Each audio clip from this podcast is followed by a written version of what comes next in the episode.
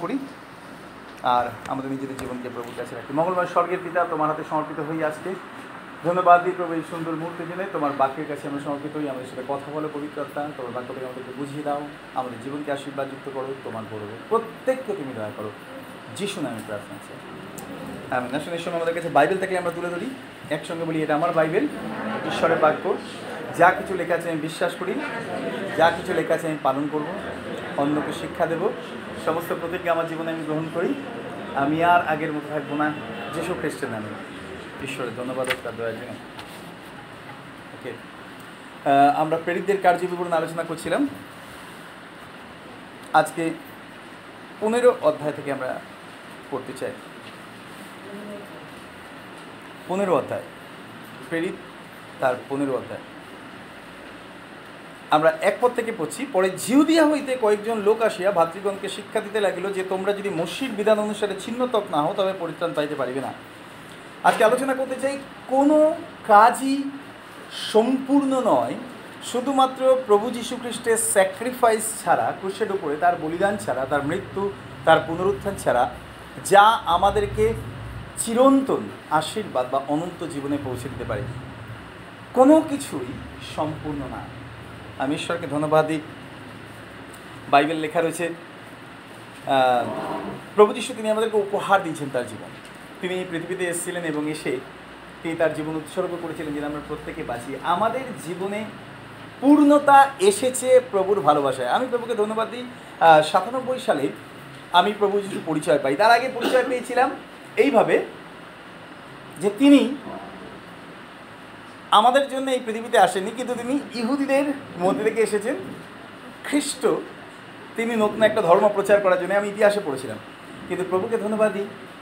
যখন সাতানব্বই সালে আমার কাছে প্রকাশ হয় তিনি কি, আমি উপলব্ধি করতে পারি, তিনি আমাদের মুক্তিদাতা, তিনি আমাদের পরিত্রাতা, আমাদের সৃষ্টিকর্তা এবং আমাদের জীবনের মালিক। একটা ছোট্ট টেস্টিমনি দিতে চাই। আর তারপরে আমি আজকে ঈশ্বরের বাক্য থেকে শুরু করব। গত কয়েকদিন আগে আমি ব্রাদার ইউনিক টেস্টিমনি করছিলাম। এবং সেখানে একটা জেলের বিষয় উনি সাক্ষ্য দিয়েছিলেন উনি বললেন যে আমি বার্মাতে আমি যখন যাই সেখানে আমি কিছুদিন আমার স্ত্রী আর আমার ওয়াইফ আমার ওয়াইফ আর আমার সন্তানদের সাথে আমি দেখা করতে গেছিলাম। দুটো বছরে আমি আটবার গেছিলাম এবং তারপরে হঠাৎ করে আমি অ্যারেস্ট হই সেখানে। আর অ্যারেস্ট হওয়ার পরে তাকে সাত বছর জেল খাটতে হয়। এবং তিনি বলেছিলেন যে আমি বিনা কারণে আমাকে তারা জেলে বন্দি করে। এবং তিনি বললেন, যখন আমাকে এয়ারপোর্ট থেকে জেলে নিয়ে যাওয়া হয়, সেখানে গিয়ে আমি দেখলাম বার্মার জেল, চায়নার জেলের থেকেও খারাপ অবস্থা। একটা ঘর যেখানে পঞ্চাশ জন থাকতে পারে, সেখানে একশো জনকে রাখা হয়েছে। সুতরাং অর্ধেক মানুষকে হাঁটু গেড়ে তাদেরকে সময় কাটাতে হয়, শোয়ার জায়গা নেই। তিনি বললেন যে, অত্যন্ত নোংরা এবং অধিকাংশ মানুষের শরীরে পোকা হয়ে গেছে, ওই নোংরায় থাকতে থাকতে। প্যাথেটিক না? তিনি বলে যখন আমি সেখানে গেলাম এবং গিয়ে জানতে পারলাম যে কিছু কিছু মানুষের জেল হয়েছে, তাদের শাস্তির মেয়াদ সাড়ে তিনশো বছর তিনশো বছর, দুশো পঁচাত্তর বছর এবং এইভাবে লেখা থেকে life plus hundred year life plus three hundred fifty years কেন? কারণ বার্মা পুরো বৌদ্ধিস্ট কান্ট্রি সেখানে বুদ্ধদেবের কথাগুলোকে তারা বিশ্বাস করে এবং সেই জন্য বৌদ্ধিস্টরা তারা রিইনকার্নেশন বিশ্বাস করে। তারা জানে যে পরজন্ম আছে। এবং মানুষ বারবার জন্মাতে থাকে। আর সেই কারণে কোনো মানুষ যারা ক্রাইম করে ধরা পড়েছে, তাদের জেলের মেয়াদ হয়, শুধুমাত্র তাদের এই জন্ম নয়, পরের পরের জন্মগুলো তারা যেন জেল, জেলে থাকে, সেই জন্য তাদের জেলের মেয়াদ সাড়ে তিনশো বছর, চারশো বছর, দুশো পঁচাত্তর বছর, এইরকম। সাত বছর তিনি সেখানে জেল, তাকে দেওয়া হয়েছিল পানিশমেন্ট কিন্তু ঈশ্বরকে ধন্যবাদ দিই। সাত মাস, সাত দিন পর প্রভু তিনি সেই জেল থেকে তাকে মুক্ত করেন। তিনি বলছিলেন যে যখন আমি জেলে যাই, আমি বুঝতে পেরেছিলাম যে ঈশ্বরের এটা পরিকল্পনা যাতে এই বার্মার মানুষদের কাছে আমি প্রভু যিশুর বাক্য প্রচার করতে পারি। তিনি বলেন, আমি যখন তাদেরকে পেয়েছিলাম, তাদের তো জীবনে আর কোনো আশাই নেই। যখন তাদের চোখের দিকে তাকিয়েছিলাম, মুখের দিকে তাকিয়েছিলাম, কারণ তারা জানে তাদের সাড়ে তিনশো বছর so how they will get SK কী করে তারা সেখান থেকে পালাবে? কী করে তারা মুক্ত হবে? এবং আমি ঈশ্বরকে ধন্যবাদ দিই। তিনি বললেন যে যখন আমাদেরকে ওই জেলে নিয়ে যাওয়া হয়েছিল এবং প্রতিদিন ওখানে একটা বৌদ্ধ কী বলব, একটা বুদ্ধের মূর্তি বসানো ছিল এবং প্রতিদিন তিনবার করে তার সামনে হাঁটু গেড়ে সমস্ত কয়েদিদেরকে বসতে হতো। সমস্ত জেলের মানুষদেরকে হাঁটু গেড়ে বসতে হতো এবং সেখানে প্রার্থনা করতে হতো। যে প্রার্থনা করবে তাকে প্রচুর পানিশমেন্ট দেওয়া হবে। তিনি বলেন, আমি প্রথম দিন থেকেই বলেছিলাম I will never go down to any god আমি আমার ঈশ্বর ছাড়া কোনো মূর্তির সামনে কোনোদিন অবনত হব না। কারণ আমার বিশ্বাস আলাদা। আমি এখানে জেল খাটছি, তার মানে এই না যে আমি আমার বিশ্বাসকে নষ্ট করে দিয়ে আপনার বিশ্বাসে আমি আমার জীবন দেব। তিনি বললেন, আমাকে যখন নিয়ে যাওয়া হতো ওখানে আমাকে জোর করে ওখানে নিয়ে যাওয়া হতো তিনি বললেন, আমি ওখানে দাঁড়িয়ে দাঁড়িয়ে আমি হালেলুইয়া হালেলুইয়া গান করতাম। এবং বৌদ্ধ মন্দিরে, ওই বৌদ্ধিস্ট টেম্প মানে মূর্তির সামনে, বুদ্ধের মূর্তির সামনে কোনো কিছু বলা যাবে না, শুধু প্রার্থনা করা ছাড়া বুদ্ধের কাছে। তিনি বললেন, আমি তো ওদের ভাষাও জানি না। তাই একটা গান করতে আরম্ভ করলাম। আমাকে প্রথমবার বারণ করা হলো। বলে, আমি থামিনি। আমি বললাম, সেই তো জেল খাচ্ছি বিনা কারণে। মারধর তো সবই করছি। তাহলে আমি কেন আমার বিশ্বাসকে ছাড়বো? তিনি বলেন আমি কন্টিনিউ প্রার্থনা করতে থাকি এবং আমি গান করতে থাকি। বলে কিছুদিন পরে ওরা বুঝতে পারে যে আমি কোনো অন্যায় করিনি এবং আমি একজন খ্রিস্টিয়ান পাস্টার। তারা আমাকে সেখান থেকে পাশে একটা চ্যাপেল ছিল, সেই চ্যাপেলে আমাকে বলল, যে এবার থেকে তুমি আর এখানে আসতে হবে না, তুমি ওই চ্যাপেলে গিয়ে তুমি প্রার্থনা করতে পারো তোমার ঈশ্বরের কাছে। উনি বলেন আমি চলে গেলাম। আমি কোনো ভাষা জানতাম না। আমি হালেলুইয়া হালেলুইয়া গানটা করছি, শুধু হালেলুইয়া হালেলুইয়া গানটা করছি। বলে দেখি আমার দেখা দেখি অনেক কয়েদি তারা ওই একই গান করতে আরম্ভ করছে। বলে কারণ এত দিন ধরে তারা দেখে যে বুদ্ধর কাছে প্রার্থনা করে কোনো কিছু হয়নি। না শান্তি এসছে, না তৃপ্তি এসছে, না সুস্থতা এসছে, কিচ্ছু না। বলে যখন আমি গান করছিলাম এবং আমার মুখের একটা প্রশান্তির ছাপ ছিল, ওরা সবাই খুব আনন্দ পেয়েছিল এবং যখন আমি চ্যাপেলে চলে গেলাম, বলে দেখলাম অনেক কয়েদি যারা বৌদ্ধিস তারা আমার পেছন পেছনে চ্যাপেলে গিয়ে ঢুকেছে। বলে আমি তাদেরকে সুসমাচার প্রচার করতে পারিনি, কিন্তু তারা বসে বসে অতটা সময় শুধু ওই হালেলুইয়া হালেলুইয়া গানটাই করতো এবং তাদের মধ্যে আমি দেখেছি অদ্ভুত আনন্দ। আমি ঈশ্বরকে ধন্যবাদ দিই। আজকে আমরা উপলব্ধি করতে পারি না। শুধুমাত্র খ্রিস্ট যিশুর নাম ছাড়া আর কোনো কিছু নেই, কোনো কাজ নেই, কোনো ভালো কাজ না। আলটিমেটলি ঈশ্বর তিনি আমাদের ভালো কাজ করার জন্যই পাঠিয়েছেন, তাই না? গত কয়েকদিন আগে আমি একটা স্মৃতিসভায় গেছিলাম। সেখানে একজন ভাই তার মায়ের স্মৃতির জন্যে আট নখানা কাপড় গিফট করেছে। বয়স্ক মানুষদের এবং বিধবা মানুষদের এবং সধবা মানুষদের যারা গরিব। ভালো কাজ করাটা এটা কোনো কৃতিত্ব নয়। Because for that purpose only God senders Bible লেখা আছে না ইফিসিউ আমরা একটু করি ইফিসিউ ইফিসিও তার দুয়ের অধ্যায় দশ পত্রা পড়ছি। কারণ আমরা তাহারই রচনা। আমেন? খ্রিস্ট যিশুতে বিবিধ সৎক্রিয়ার নিমিত্ত সৃষ্ট। সমস্ত ভালো কাজ করার জন্যে আমাদেরকে এই পৃথিবীতে পাঠানো হয়েছে। সুতরাং যদি একটা ভালো কাজ করি, এটা কখনো আমার প্রাউড ফিল হতে পারে না because for this purpose only এই কাজের জন্য ঈশ্বর তিনি আমাদের পৃথিবীতে পাঠিয়েছে গোটা জীবনটা যদি আমি ভুল করে চলেছি আর তারপরে যদি একটা ভালো কাজ করি তখন আমাদের প্রাউড ফিল হয় আমি একটা ভালো কাজ করছি। কেন? কারণ এত খারাপের মধ্যে একটা ভালো চোখে পড়েছে আমার জীবনে। কিন্তু আমি ঈশ্বরকে ধন্যবাদ দিই আমরা যেন ভুলে না যাই। আমাদেরকে ভালো কাজ করার জন্য পৃথিবীতে পাঠানো হয়েছে কারণ আমরা ভালো ঈশ্বরের ভালো সন্তান। হ্যালো ভাইয়া ইউনিকভাবে ঈশ্বর তিনি আমাদেরকে তৈরি করেছেন। আপনি একটুখানি চিন্তা করুন আজকে mother's day all over the world বিভিন্ন জায়গায় সেলিব্রেশন হচ্ছে মাদার্স ডে মায়ের দিন।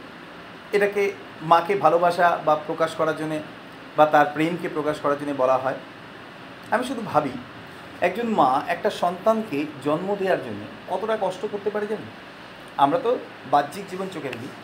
একবার একজন বলেছিলেন যে যখন মা জন্ম দেয়, একটা সন্তানকে নর্মাল ডেলিভারি যখন হয়, তখন যে লেবার পেইন হয়, তাতে কুড়িখানা শরীরের হাড় একসঙ্গে ভেঙে গেলে যে ব্যথা একটা সন্তানকে জন্ম দেওয়ার জন্য সেই ব্যথা আমাকে বহন করতে হয়। নাও।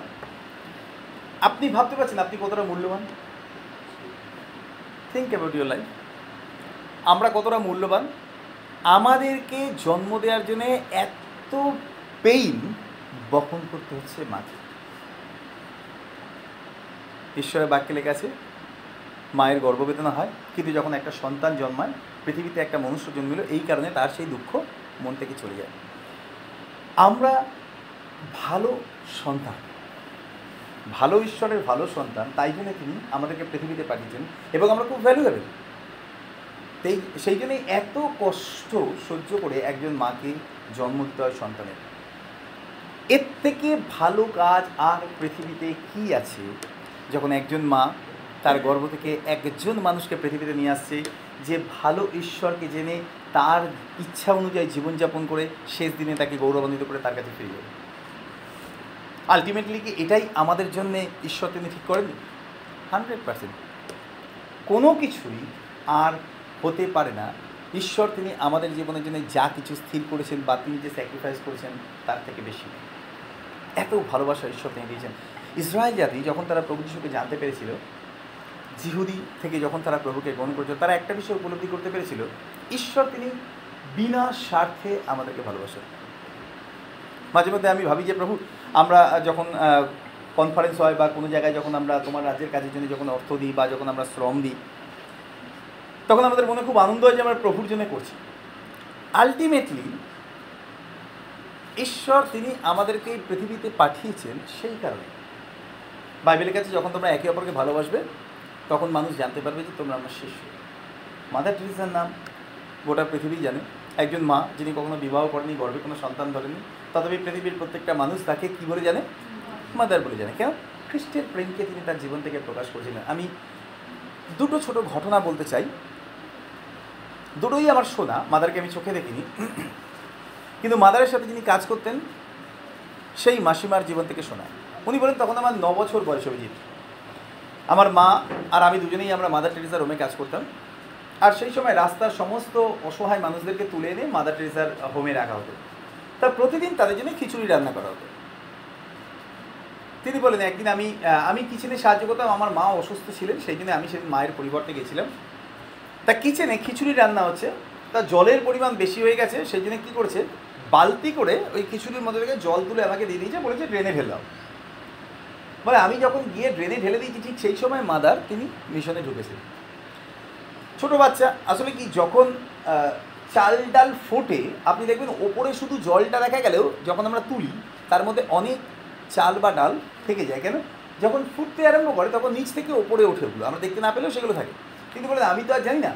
জলে ভর্তি আমি যখন ঢেলে দিয়েছি, অনেকটা খিচুড়ি ড্রেনের মধ্যে পড়ে গেছে।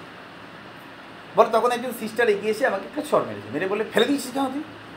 এত দামি খাবার? বলে, সঙ্গে সঙ্গে মাদার তিনি এসেছিলেন এবং তিনি বললেন যে, কেন ওকে মারছো? এটা তো ওর ভুল না। আর তারপর তিনি বলেন ন বছর বয়সে আমি একটা সাক্ষ্যের সম্মুখীন হয়েছিলাম। তিনি বলেন আমি দেখলাম মাদারের ব্যাগে একটা প্লাস্টিক ফাইবারের একটা থালা থাকতো, আর একটা চামচ থাকতো। তিনি বসে ড্রেন থেকে ওই ভাতগুলোকে চামচ দিয়ে তুলে দিলেন এবং পাশে কল থেকে তিনি ভাতটা ধুয়ে নিয়ে পাশেই একটা সিঁড়ির ওপর বসে তিনি চামচ দিয়ে খেতে আরম্ভ করলেন। বলে, আমি ওখানে মাদারের কাছে আমি বারবার ক্ষমা চাইছি, মাদার আমাকে ক্ষমা করে দিন। মাদার তিনি বললেন, কেন তুমি কষ্ট পাচ্ছ? এটা তো কোনো ব্যাপারই না, একজনের খাবার আজকে নষ্ট হয়ে যেত। আমি এটা খেয়ে নিলাম, আমার খাবারটা তাকে দিয়ে দিও।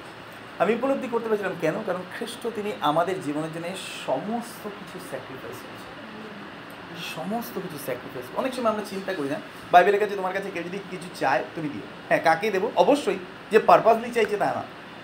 কিন্তু যাদের সত্যিকারের নেই, কারণ ঈশ্বরের বাক্যে লেখা আছে, এমনকি যারা জেলে বন্দি বিশ্বাসী ভাই বোনদের মধ্যে যারা অসহায় অবস্থায় রয়েছে, যখন আমরা তাদেরকে সেবা করি, প্রভু তিনি বলছেন, তখন তাদেরকে না, তুমি আমারই প্রতি করছ। কত অদ্ভুত না? ব্রাদার ডক্টর রিচার্ড ওয়ামব্র্যান্ড তিনি রোমানিয়ার জেলে বন্দী ছিলেন, তিনি একজন পাস্টার ছিলেন এবং যখন নাৎসি, তারা যখন রোমানিয়া দখল করে নেয় রাশিয়া এবং খুব খারাপ মানে গোটা পৃথিবীতে যতজন খারাপ মানুষ ছিল, তার মধ্যে নাৎসি সব থেকে খারাপ ছিল। আর সেই সময় যখন নাৎসি বাহিনী প্রথম আরম্ভ হয়েছে, আমরা জানি না হিটলার খুব খারাপ মানুষ, প্রচুর জিউদি এবং খ্রিস্টানদেরকে হত্যা করেছে। তিরিশ বছর জেল খেটেছিলেন সেই পাস্টার থার্টি ইয়ার্স একটা সময় এলো, তিনি তার বিশ্বাসী ভাই বোন ভাইরা যারা জেলে ছিল, বছরের পর বছর কেটে গেছে। তিনি বললেন যে, প্রভু, আমরা বহুদিন দশমাংশ দিতে পারিনি, কারণ আমরা না কাজ করতে পারছি, না আমরা আয় করতে পারছি, না তোমাকে কিছু দিতে পারছি। তিনি বললেন, আমি আমার জেলে যে ভাইরা ছিল, তারা আমরা একসঙ্গে আলোচনা করলাম, করে বললাম যে, এবার থেকে আমরা আমাদের সপ্তাহের একদিনের খাবার, আমরা যে আমাদের মধ্যে অসহায় এবং দুর্বল, আমরা তাকে সাহায্য করব and that will be our tithe সেটা আমাদের দশমাংশ হবে। আমাদের কাছে অর্থ নেই। কিন্তু আমরা আমাদের খাবারের দশমাংশ দিতে থাকি এবং গোটা মাসে আমরা খাচ্ছি। সে গোটা মাসে একদিনের গোটা খাবার আমাদের মধ্যে যে সব থেকে দুর্বল, আমরা তাকে দিয়ে দেবো। সবাই তারা রাজি হয়েছিল এবং আনন্দ সহকারে তারা তাদের খাবার উৎসর্গ করেছিল। প্রভুর প্রতি ভালোবাসা আমি উপলব্ধি করতে পারি, কখন জানেন? আমাদের জীবনে ভালো কাজ বা ভালো বিষয় আমরা করতে শিখি। যখন আমরা বুঝতে শিখি যে ঈশ্বর তিনি ভালোবেসে আমাদেরকে প্রাণ দিয়েছেন। প্রভু যিশু তিনি দিতে হবে বলে নয়, গুড ফ্রাইডে করতে হবে বলে নয়। গুড ফ্রাইডের আলটিমেট অর্থ হচ্ছে যিশুর জন্য কাদা নয়, কিন্তু তার ভালোবাসার বাণীটা প্রচার করে দেয়া। অবশ্যই আমাদের দুঃখ লাগে তিনি আমাদের জন্য কষ্ট পেয়েছেন, কত ব্যথা, কত যন্ত্রণা পেয়েছেন, কিন্তু চিন্তা করে দেখুন সব থেকে ভালো কাজ আমাদের জীবনকে এটার্নাল ড্যামনেশন থেকে মুক্ত করা, অনন্ত মৃত্যু থেকে আমরা বেঁচেছি। আপনি ভাবতে পারছেন গোটা পৃথিবীতে আজকে কত মানুষ, কত কষ্টের মধ্যে রয়েছে? আমি আপনাকে উৎসাহিত করি, যারা অনন্ত জীবন পেয়েছিলেন সবার আগে তাদের জীবনে কি ঘটে? তারা নিশ্চিন্ত হতে পারে তাদের পৃথিবীর জীবনের বিষয়ে যে ঈশ্বর তিনি তাদেরকে বহন করবেন। হালেলুয়া এবং সর্বোপরি অনন্ত জীবনের বিষয় আমরা জানি, আমরা প্রভুর সাথে মিলিত হব। চারিপাশে সমস্ত কিছুর দাম বাড়ছে। আলু তিরিশ টাকা হয়ে গেছে, তেল দুশো কুড়ি টাকা হয়ে গেছে গ্যাস হাজার ছাব্বিশ টাকা হয়ে গেছে সব জিনিসেরই দাম বেড়ে গেছে। ওষুধ থেকে আরম্ভ করে পেট্রোল থেকে আরম্ভ করে, ডিজেল থেকে আরম্ভ করে, সব জিনিসেরই দাম বেড়ে গেছে। প্রচুর চিন্তিত মানুষ। যেখানে যাবেন, সেখানে দেখবেন শুধু একই বিষয় নিয়ে চিন্তা কি? মূল্যদ্রব্য বৃদ্ধি। কিন্তু আমি ঈশ্বরকে ধন্যবাদ দিই, আজকে আমরা এখানে নিশ্চিন্ত। আমি গ্যারান্টি দিচ্ছি, আজকেও আপনার বাড়িতে খাওয়া হবে। যতদিন না প্রভু যিশু আসছেন, যতদিন তিনি আমাদেরকে পৃথিবীতে রেখেছেন প্রতিদিন আমরা পেট ভরে খাব। কারণ ইট ইজ হিস প্রমিস বাইবেলের কাছে যিনি প্রতিজ্ঞা করেছেন, তিনি বিশ্বস্ত। কেন আমাদের জীবনে দুশ্চিন্তা প্রবেশ করতে পারে না? তার একটাই কারণ কারণ আমরা ঈশ্বরের দেয়া মহান ভালোবাসার সব থেকে উত্তম কাজ আমরা আমাদের ব্যক্তিগত জীবনে রিসিভ করেছি, সেটা হচ্ছে পরিত্রাণ। পরিত্রাণ পেলে পরে আমরা নির্ভর করতে শিখি আমাদের সৃষ্টিকর্তা ঈশ্বরের উপরে, যেটা আমাদেরকে নিশ্চয়তা দেয় যে এই পৃথিবীতে আমরা সিকিউর হালেলুয়া এই পৃথিবীতে আমরা সিকিউর আমি গতকাল একটা ছোট ভিডিও দেখছিলাম। তারপরে ফিরে যাব। রেভেন ডক্টর রিচার্ড ওয়ামব্র্যান্ডের জীবনে, ছোট বিষয়। একটা ছোট ভিডিও দেখছিলাম। একটা ছোট কুকুর বাচ্চা, বাড়িতে পোষা, বিদেশি কুকুর, আর তার মা, বড় কুকুর। যে মালিক, সে বলছে, তুমি বেছে নাও, তুমি কোনটা খাবে, তোমার সন্তানকে কোনটা খাবে? এত বড় একটা শিক্ষা পাবো ছুরি দিয়ে টুকরো করেছে, এইটুকু একটা টুকরো করেছে, এত বড় একটা টুকরো করেছে। আমি দিকে অবাক হয়েছি বড় কুকুরটা, মা কুকুরটা, বড়টা মুখ দিয়ে তুললো। আমি ভাবলাম, বাহ, খেয়ে নেবে। বড়টা মুখে করে তুলে নিয়ে দৌড়ে গেল। ছোট বাচ্চাটা যে বাস্কেটের মধ্যে রাখা ছিল, বাস্কেটের মধ্যে বাচ্চাটাকে দিয়ে দিল। বাচ্চাটা ওটা পপ পপ করে খাচ্ছে। আরও দৌড়ে এসে ছোটো টুকরোটা কী আনন্দ করে খাচ্ছে।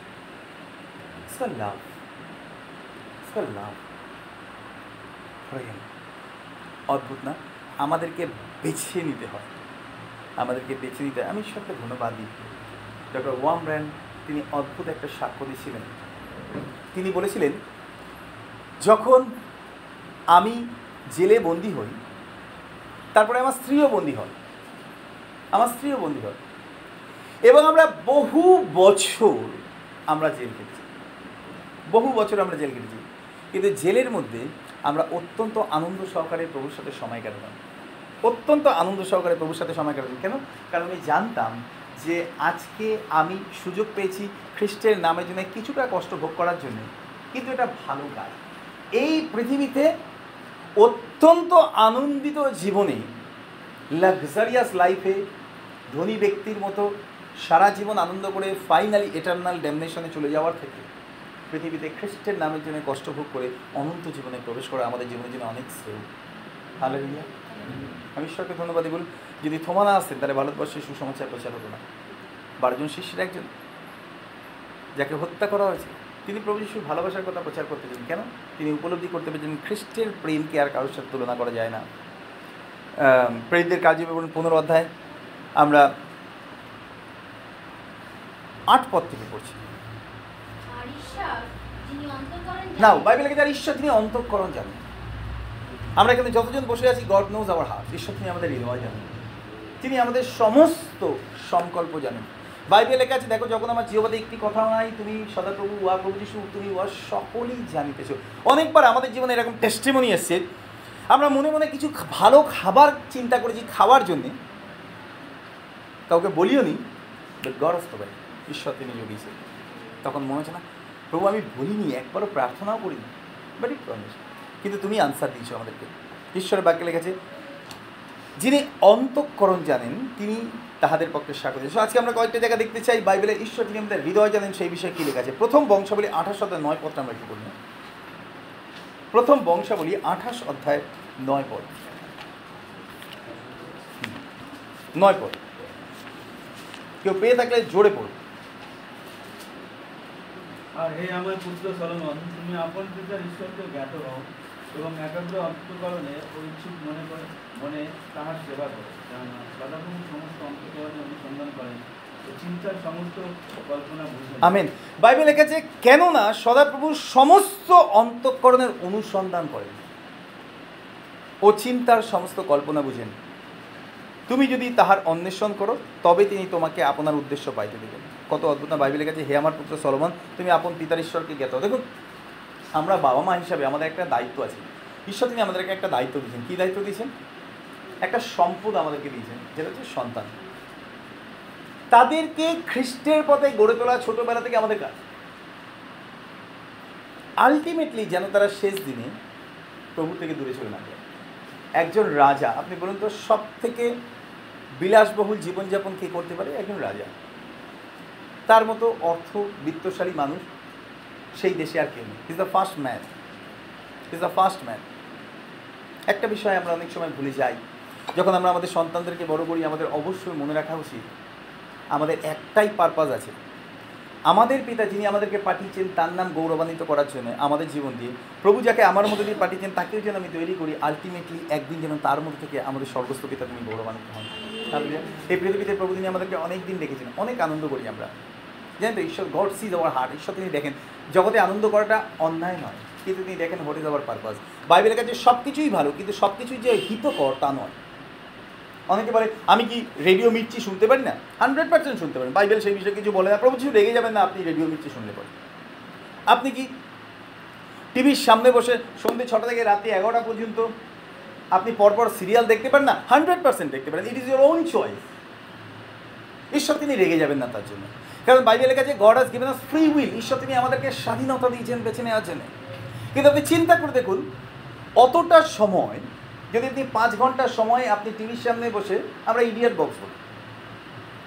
ওই বোকা বাক্সটার সামনে বসে যদি আপনি পাঁচ ঘণ্টা প্রতিদিন সময় কাটান, সো তিন, পাঁচে পনেরো মাসের শেষে আপনি দেড়শো ঘণ্টার সময় নষ্ট করে দিচ্ছেন। আপনার মূল্যবান দেড়শো ঘণ্টার সময় আপনি নষ্ট করে দিচ্ছেন। আর ইউ আর্নিং এনিথিং আপনি কি তার মধ্যে থেকে কিছু উপকার পাচ্ছেন? না, বরং আরও চিন্তা বেড়ে যাচ্ছে। বরং আরও খারাপ পরিকল্পনা মাথায় আসছে। হাজব্যান্ড যদি ফিরতে দেরি করে, তার মানে নিশ্চয়ই দেখেছ? আমি দেখছিলাম ওখানে ওই ওর বাড়িতে বসে সময় কাটছে।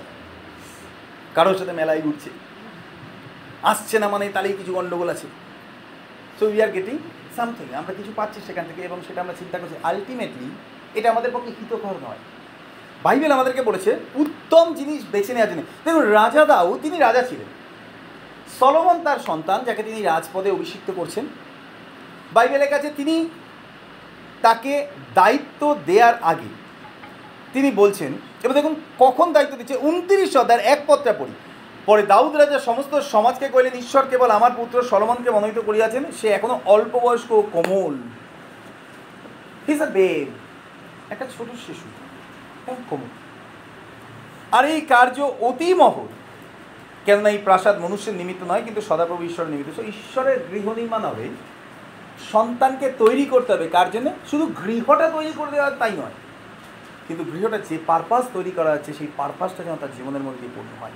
Hallelujah the very first thing Solomon taught to his son David taught to his son Solomon সলোমনকে শিক্ষা দিয়েছিলেন হে আমার পুত্র সলোমন তুমি আপন পিতা ঈশ্বরকে জ্ঞাত এর থেকে বড় শিক্ষার কিছু নেই। আপনার এন্টায়ার লাইফে আমি আপনাকে উৎসাহিত করতে চাই।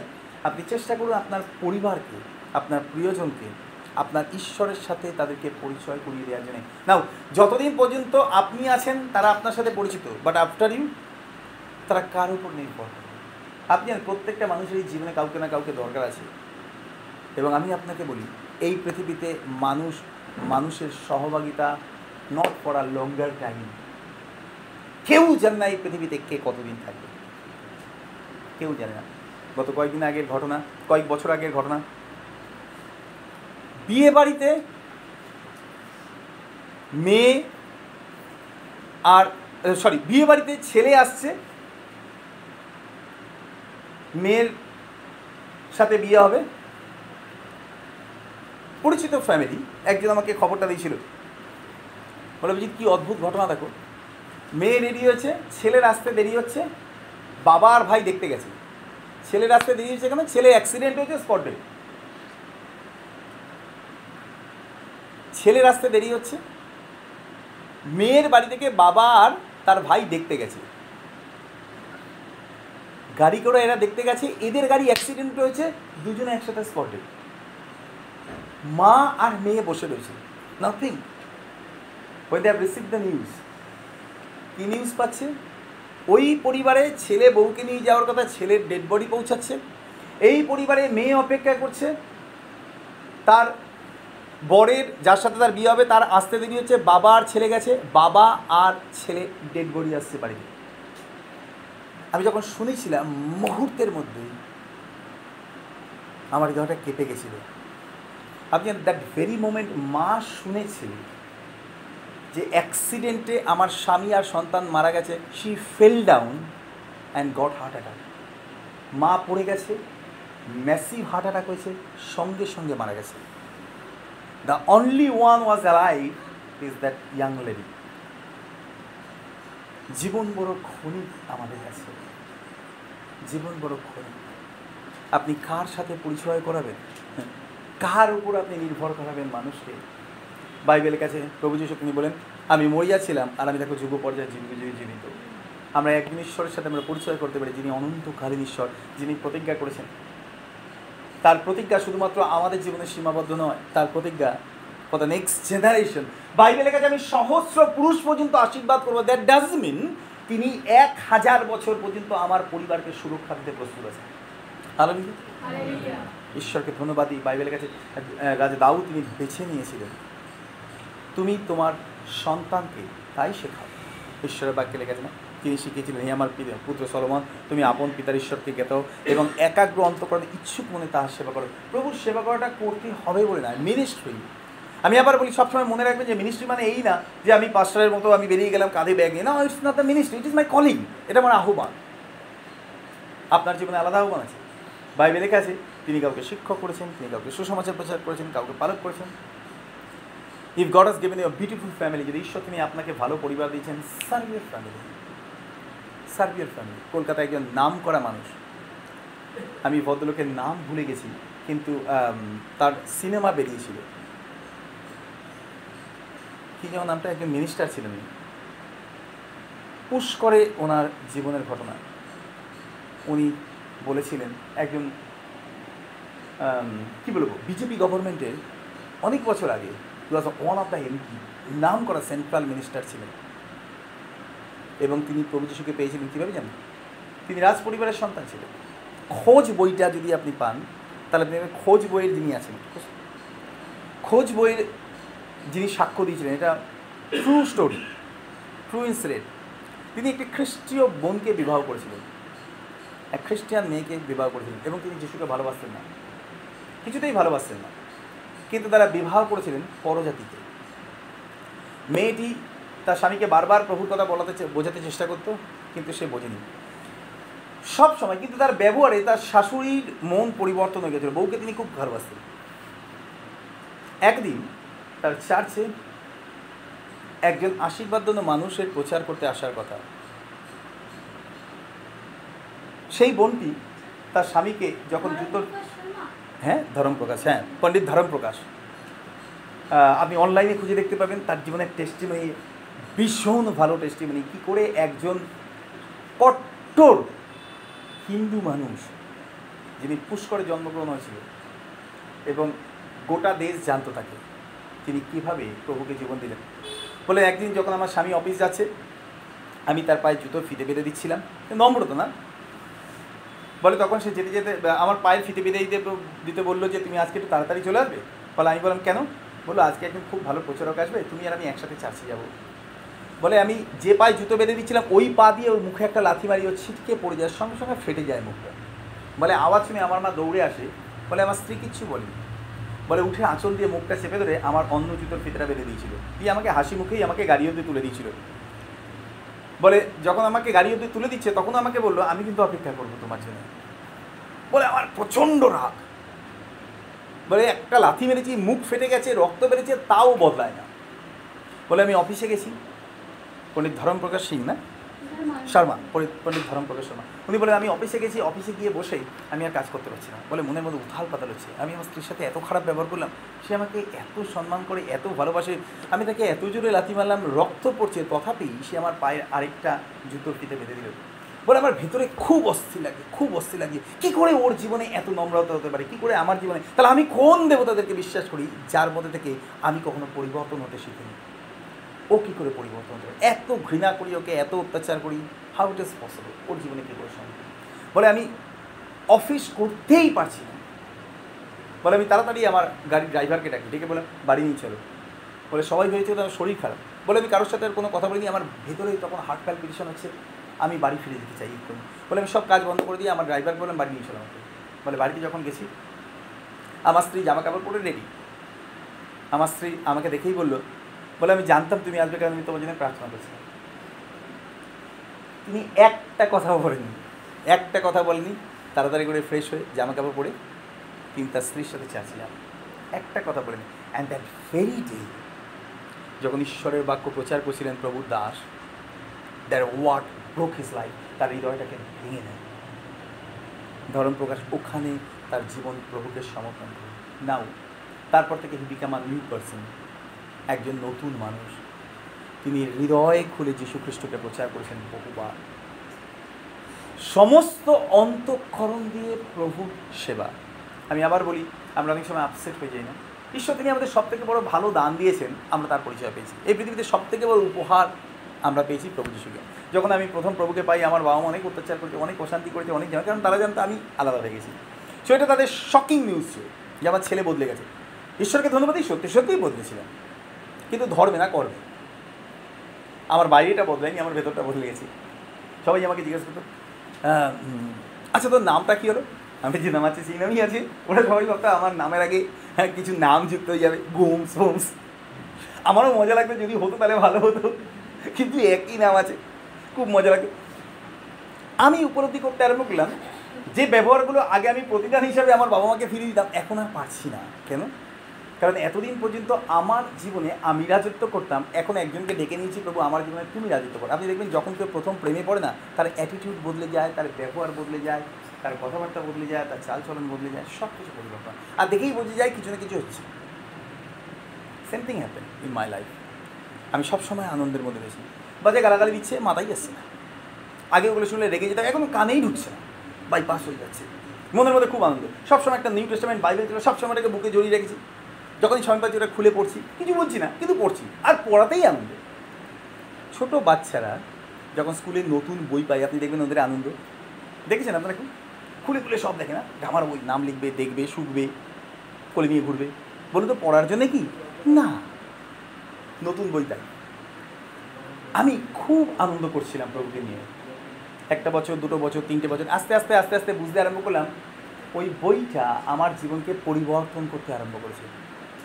যখন পড়েছি আর তারপর যখন ওই পরিস্থিতির সম্মুখাসম্মুখী হচ্ছি দেখি ওই বইটা আমার ভেতরে কথা বলছে যেন আমি বদলে যাই। এত বই আমি পড়েছি, এত বছর ধরে।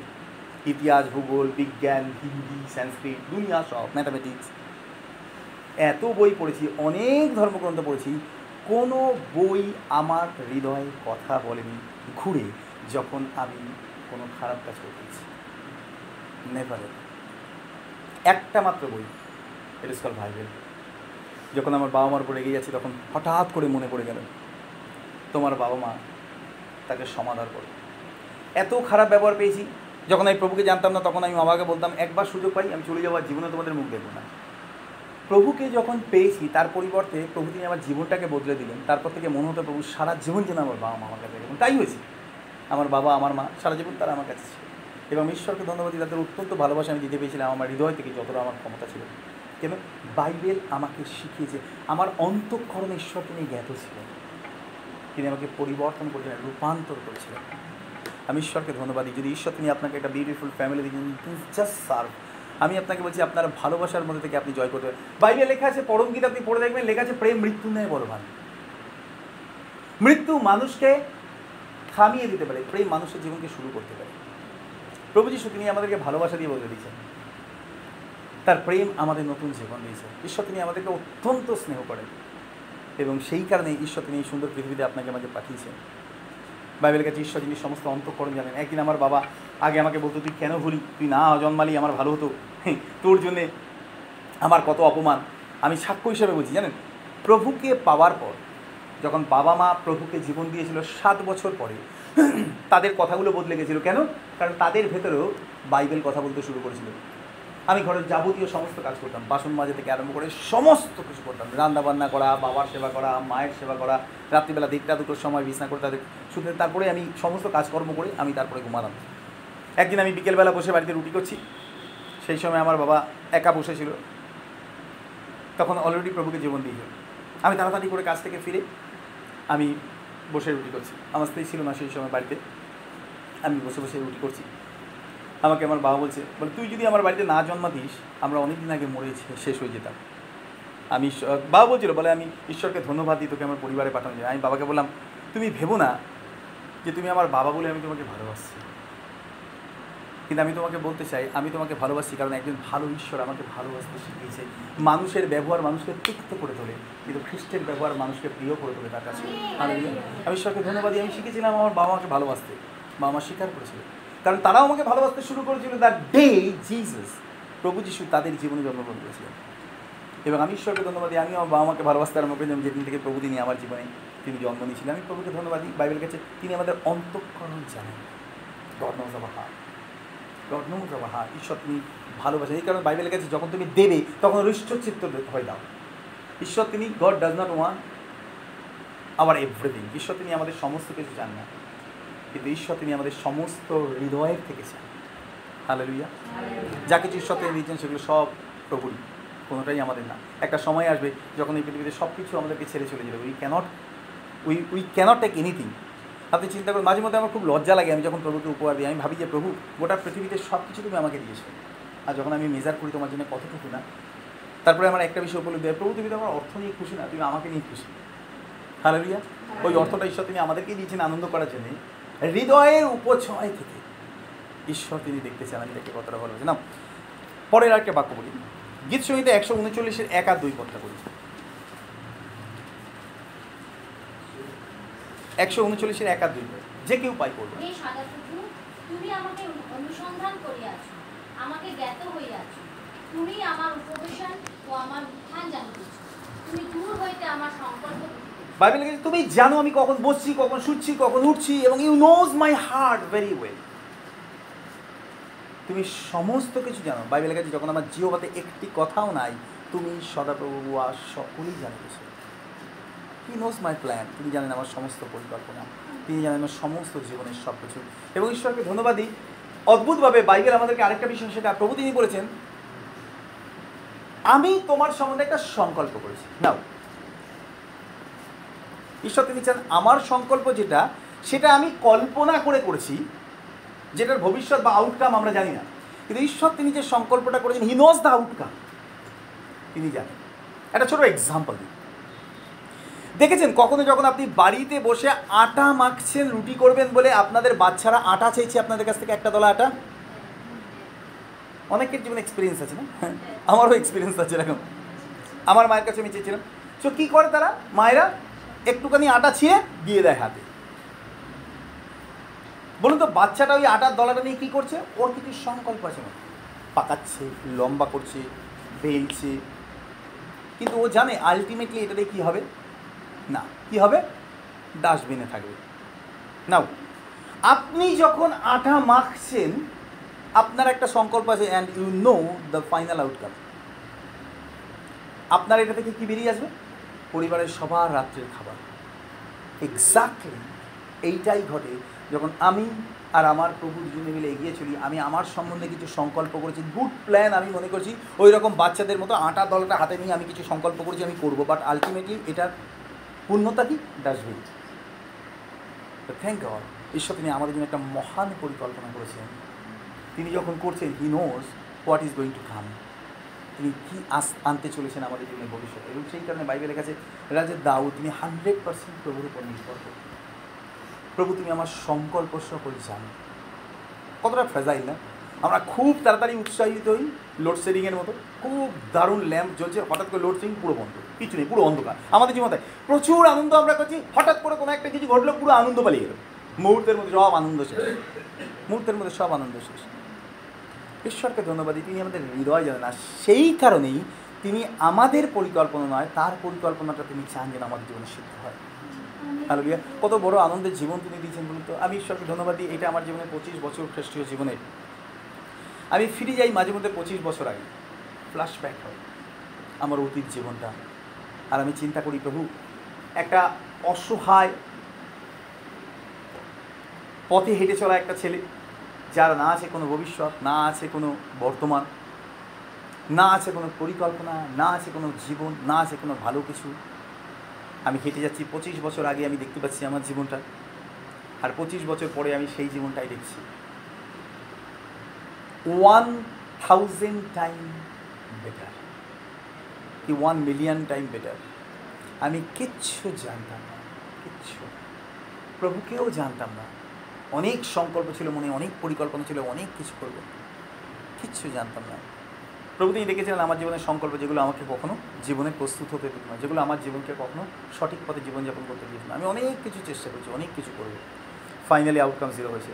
কিন্তু যেদিন প্রভু, তিনি ডেকে নিলেন, তার পরিকল্পনা তিনি আমাকে জানতে দিলেন এবং আমি ঈশ্বরকে ধন্যবাদ দিই, আমার জীবনে আমার একটা পরিকল্পনাও সিদ্ধ হয়নি তাই জন্য। যদি প্রভু, তিনি আমার জীবনে আমার ইচ্ছা সিদ্ধ করতেন, তাহলে এখন দেখা যেত ওই পঁচিশ বছর আগে যা ঘটনা, পঁচিশ বছর পরে একইভাবে হেঁটে চলেছে। একটা বট গাছ। পঁচিশ বছর আগে যা ছিল, পঁচিশ বছর পরে তাই আছে। ওটা থেকে উত্তম কিছু আসেনি। যখন আমরা রোপিত হই ঈশ্বরের হাতে, অপূর্ব না? অপূর্ব। অনেক সময় আমাদের জীবনে এরকম হয়েছে। ইয়ার্স আফটার ইয়ার্স কেটে গেছে কিন্তু আমরা কিছু করতে পারিনি কারণ আমাদের ওন সংকল্প, আমার ওন নিজেদের চিন্তা, নিজেদের ভাবনা ওন প্ল্যান এবং ঈশ্বরকে ধন্যবাদ তিনি আমাদের জ্ঞাত ছিলেন আমাদের পরিকল্পনা। এবং আমি ঈশ্বরকে ধন্যবাদ আমার জীবনের অনেক পরিকল্পনায়, অনেক স্বপ্নই তিনি পূর্ণ হতে দেননি। থ্যাংক গড ফর দ্যাট যদি তিনি দিতেন, তাহলে দেখা যেত আজকে আর আমি এইখানে নেই। কিন্তু বাইবেলের কাছে আমরা ঈশ্বরের বাটিতে রোপিত। ঈশ্বরের বাটিতে রূপে চিন্তা করে দেখুন, আমার মনে আছে, অনেক বছর আগে যখন আমি ছোটো ছিলাম, তখন আমি একবার সেন্ট্রাল পার্কে ঘুরতে গেছিলাম। খুব ছোটো তখন আমি, দশ এগারো বারো বছর কি তেরো বছর বয়স। সেন্ট্রাল পার্কে ঘুরতে গেছি, ওখানে গোলাপ বাগ আছে, আর ওখানে সূর্যমুখী ফুল হয়েছে আপনি বিশ্বাস করবেন না, একটা সূর্যমুখী ফুল আমাকে না এইভাবে দু হাতে ধরতে হবে, এত বড়। ঠিক সাইজ হচ্ছে আড়াই ফুটের মতো। আর কি ধরনের, আর কি যেন ফুল আছে বড় বড়, পাপিয়া না ডালিয়া। ডালিয়া ফুল। এত বড়, আমি না অবাক হয়ে তাকিয়ে দেখছি শুধু এত বড় ফুল হয়, একটা বড় ঝুড়ির থেকে বড়। মাথাটা এরকম দুলছে ফুলটা হাওয়াতে। গোলাপ বাগে গেছি কি অপূর্ব, এত বড় বড় গোলাপ, কালো গোলাপ, লাল গোলাপ, হলুদ গোলাপ, সাদা গোলাপ, প্রচুর গোলাপ। লেখা আছে, ফুলে বা গাছে কেউ হাত দেবে না ব্যারিকেড করা রয়েছে। আমি চিন্তা করছিলাম, আমার বাড়িতে আমি কয়েকটা ফুলের গাছ বসিয়েছিলাম। ডালিয়া ফুলের গাছ। কি সুন্দর দেখতে, কারণ ফোটা অবস্থায় নিয়ে এসে আমি বসিয়েছিলাম। কদিন পর ওটা শুকিয়ে পাতাগুলো ঝরে এরকম নেপিয়ে পড়ল। আলটিমেটলি পুরো গাছটা মরে গেল। ওটাকে লাঠি দিয়ে সোজা করে রাখা ছিল আমি ভাবলাম বোধহয় এই বাজে এই বাজে এই বাজে এই বাজে পুরোটাই মরে গেছে লাস্টে তুলে ফেলে কারণ আমি যত্ন নিতে পারিনি। কিন্তু যখন আমি ওইখানে দেখেছিলাম একজন মালি যে চব্বিশ ঘণ্টা তার পেছনে পরিশ্রম করে ওয়াহ বিউটি দেখে মুগ্ধ হয়েছি, কেন? পরিশ্রম। আমি আবার বলি বাইবেলে লেখা আছে, ঈশ্বর, তিনি আমাদের জন্য শুধু পরিকল্পনা করেছেন তাই নয় কিন্তু তিনি আমাদের যত্ন নেন। ঈশ্বরের বাক্যে লেখা আছে, আর ঈশ্বর যিনি অন্তঃকরণ জানেন, তিনি জানেন আমাদের জীবন। তিনি জানেন আমরা কেমন। তথাপি তিনি আমাদের যত্ন নেন, তিনি আমাদেরকে ভালোবাসেন, আমাদেরকে তার আশীর্বাদে পূর্ণ করতে চান। আরেকটা জায়গা থেকে আমরা একটু বলি জিরোমিও তার এগারো অধ্যায়ের কুড়ি পত্রটুকু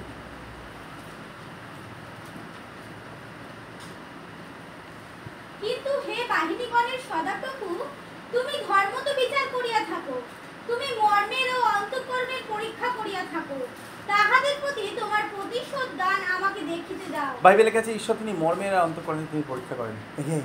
ঈশ্বর তিনি আমাদেরকে পরিবর্তন দেখুন, একটা জায়গায় লেখা আছে, ঈশ্বর তিনি বলছেন, আমি বিচার করব। মনে রাখবেন, একটা বিষয়, যখন ঈশ্বর তিনি বিচার করেন, তখন কিন্তু মানুষের মতো না। অনেক সময় আমরা চিন্তা করি না, যখন ঈশ্বর তিনি বলেছেন, আমার শত্রু বিচার করবে, তার মানে নিশ্চয়ই তিনি টপকাবেন বা কিছু একটা ঘটবে, যাতে আমার মনটা শুনে খুব আনন্দ পাবে।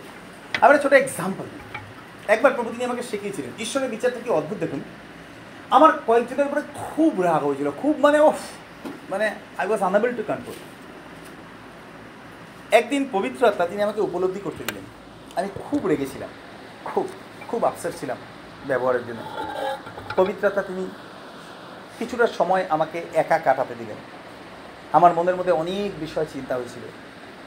ওদের এই বিচার হোক ওই বিচার হোক সেই বিচার হোক ফাইনালি যখন আমি কুল ডাউন হয়েছি, তখন পবিত্রতা তিনি আমার কাছে প্রকাশ করলেন। তিনি বললেন, বিচারের ভার আমার উপর ছেড়ে দাও, কারণ আমি বিচার করি। আর তিনি ধর্মময় বিচারক বাইবেলের কাছে। কেন তিনি ধর্মময় বিচারক? তিনি মানুষের বিচারের পরিকল্পনা তিনি বিচার করেন না।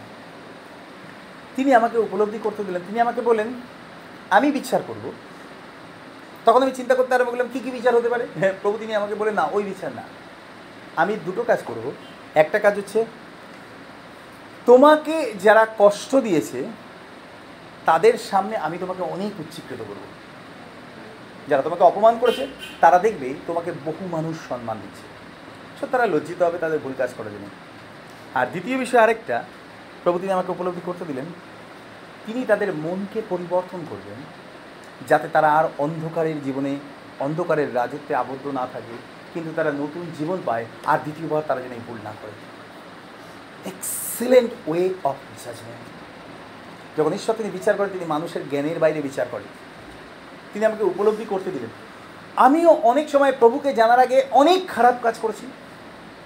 যদি বিচারের পাল্লা সমান হতো, আমি যাদের বিষয়ে ভাবছি, আমার বিষয়ে কেউ ভেবেছিল। যদি ঈশ্বর তিনি আমার ভাবনায় বিচার করতেন, তাহলে তাদের ভাবনায় আগে আমার বিচার হতো, আমি পৃথিবীতে থাকতাম না। আমি সব কিছু হারাতাম। ধর্মময় বিচারকর্তা তিনি, অন্তকর্ণ মর্মের পরীক্ষক। তিনি বলছেন, আমি বিচার করি। তিনি মঙ্গলময়, তিনি জানেন আমাদের প্ল্যান এবং আরেকটা বিষয় আমি ঈশ্বরকে ধন্যবাদ জানেন? কি অদ্ভুত। ঈশ্বর, তিনি জানেন আপনার জীবনের সমস্ত পরিকল্পনা। আপনার পরিবারের বিষয়, আপনার ভবিষ্যতের বিষয়, আপনার জীবনের বিষয়, আপনার পরিচর্যার বিষয়, আপনার অর্থনৈতিক বিষয় ইন হাজ এভরিথিং ইন হাজ এভরিথিং গত কয়েকদিন আগের ঘটনা বলি। আমাদের বাড়িওয়ালা যখন আমাদের বাড়ি ভাড়াটা বাড়িয়ে দিয়েছে, আর আমি একটু চিন্তা করছিলাম, প্রভু, বাড়ি ভাড়াটা বেড়ে গেলে একবারে অনেকটা টাকা? স্বভাবতই একটা জায়গায় মাইন্ডসেট হয়ে গেছিল যে এত টাকা দিলে হবে, আর তারপরে আরও অনেকটা টাকা বেঁচে গেল। বেড়ে গেল? কী করব? আরেকদিকে মনে চিন্তা আছে যে, জানি প্রভুতেই দেবেন। আমি আর আমার ছুটকিটা দুজনে মিলে বাইকে করে যাচ্ছিলাম একটা কাজের জন্য আলিপুরে। হঠাৎ করে রাস্তায় দেখলাম একটা পাঁচশো টাকার নোট পড়ে রয়েছে। আমি বাইকটা থামিয়ে আবার পিছন দিকে ঘুরে এসেছি। এবার চিন্তা করে ওপেন রাস্তায় পাঁচশো টাকাটা খুলে পড়ে রয়েছে, আমি এখানে বসে রয়েছি, আমি এখানে বাইকের ওপর বসে রয়েছি। এখান থেকে দশ হাত দূরে চায়ের দোকান, অনেক মানুষ বসে চা খাচ্ছে, ওই টাকাটার দিয়ে হেঁটে চলে যাচ্ছে, রাস্তায় ওপেন রোড গাড়ি যাচ্ছে, এদিকে লোক, ওদিকে লোক, সেদিকে লোক, কেউ দেখতে পাইনি আমি বাইকটা পিছিয়ে নিয়ে এসে, আমি টাকাটা রাস্তা থেকে তুললাম, কেউ দেখতে পাইনি টাকাটা নিয়ে যখন চলে যাচ্ছি, তখন ছুটিটা বলছে, দেখেছ বাবা বাড়ি ভাড়াটা বাড়িয়ে দিয়েছে, তুমি চিন্তা করছিলে না? দেখো, যে পরিমাণ টাকাটা বাড়িয়ে দিয়েছে, সেই পরিমাণ টাকাটা যিশু বাবা জমিয়ে দেবে আমি ঈশ্বরকে এক্স্যাক্টলি যে অ্যামাউন্টটা সকালবেলা বলে গেছে বাড়ানোর জন্য, সকালবেলা বলেছি বাড়াবো, সেই টাকাটাই পড়েছিল রাস্তায়। তিনি আমাদের অন্তঃকরণকে জানেন। কোন ব্যাপারে আপনি দুশ্চিন্তা করছেন, কোন ব্যাপারে আপনি আনন্দ করছেন, কোন ব্যাপারে আপনি খুশি আছেন, কোন ব্যাপারে আপনি দুঃখ করছেন he was everything each and everything আরেকটা জায়গা থেকে আমরা পড়ি, তারপরে আমরা প্রার্থনা করব।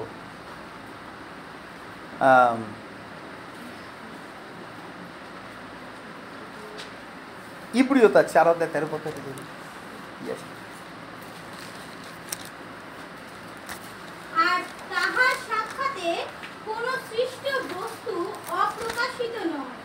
কিন্তু তাহার চক্ষু গোচরে সকলেই নগ্ন ও অনাবৃত রইয়াছে যাহার কাছে আমাদেরকে নিকাশ দিতে। সো বাইবেলের কাছে তার কাছে সব কিছু ওপেন কিচ্ছু লুকাতে পারবে না। কিচ্ছু লুকাতে পারবে না। সব কিছু তার কাছে খোলা রয়েছে। ইস ইজ এভরি সব কিছু দুটো বাচ্চা। আমি দেখেছি বাচ্চাদের জীবন। দুটো বাচ্চা যখন একে অপরে মারপিট করে, সবসময় একে অপরকে দোষ দেয়।